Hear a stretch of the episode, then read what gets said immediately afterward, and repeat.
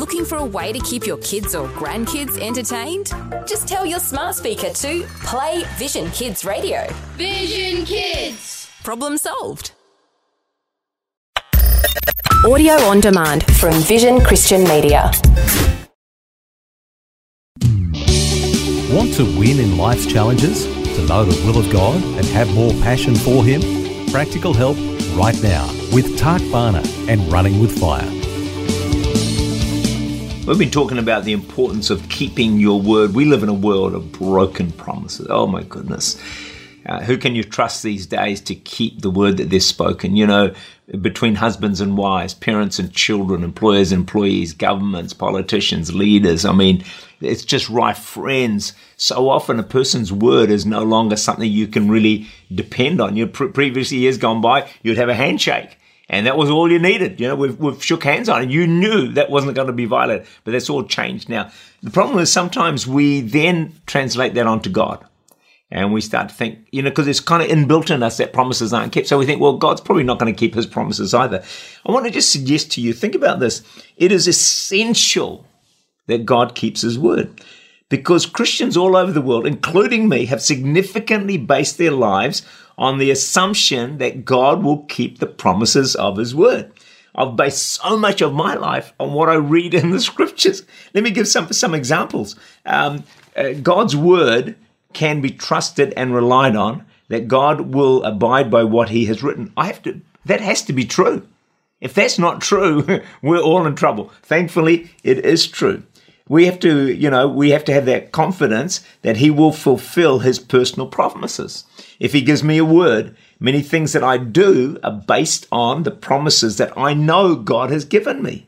It would be unthinkable that he may not keep what he actually personally promised me to me in my life. So my the whole foundation of my faith would be shaken. But praise God, thank God, what He speaks specifically and uniquely to me, and I know it's God without a shadow of doubt. He will fulfill it.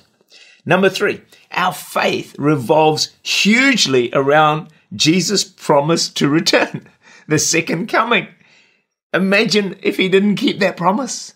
Hey, our faith, our Christianity is gone. It's out the door. It is essential that God keeps his word. Then, another fourth one is uh, we live our faith on the promise that God will reward us. That's what the Bible teaches. You know, treasure in heaven. If you serve God, there's rewards waiting for you. That needs to be true. And I know, and thank God it is true. And we also, we have no doubt that God will keep his word, that once we pass from this life, we will live forever in heaven full of joy and peace. It has to be true. Imagine if any of that is not true. There'll be, you know, our, our, the Christianity, our whole faith is just gone. So thank God, everything I've said is true, and God will keep His word to us, and what we read in scriptures will come to pass. So, you know, millions of Christians all around the world have based their faith on the fact that God will keep His word and keep His promises.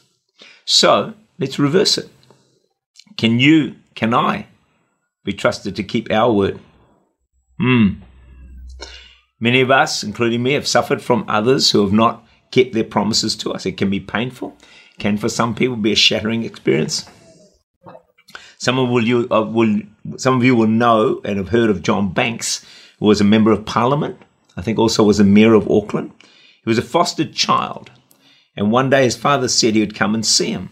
This was very exciting and he looked forward to the very, visit very, very much. He waited at the letterbox for his father. His father didn't arrive at the appointed time. So John Banks kept waiting and waiting. The hours went by, and you can imagine the hurt. He waited until dark, and his father never came. Some of you will know Bill Wilson. He had an unbelievable, has had, or does have an unbelievable work uh, ministering to children, reaching thousands of children every week. When he was 14 years old, he lived with his mother, and one day she left him sitting at the side of the road and said, Wait here, I'll be back. Bill waited and waited and waited. He waited for three days. Can you imagine the hurt, the pain, the broken promise?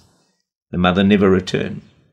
However, God can work all things together for good. And as I said, Bill went on to have one of the most significant and powerful ministries among children.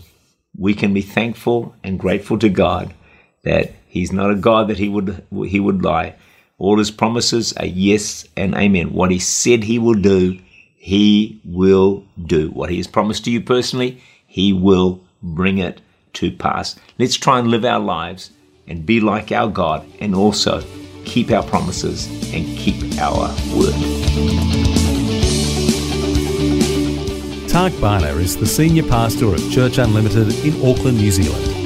For more information, to make contact, or to listen again, look for Running with Fire at our website vision.org.au.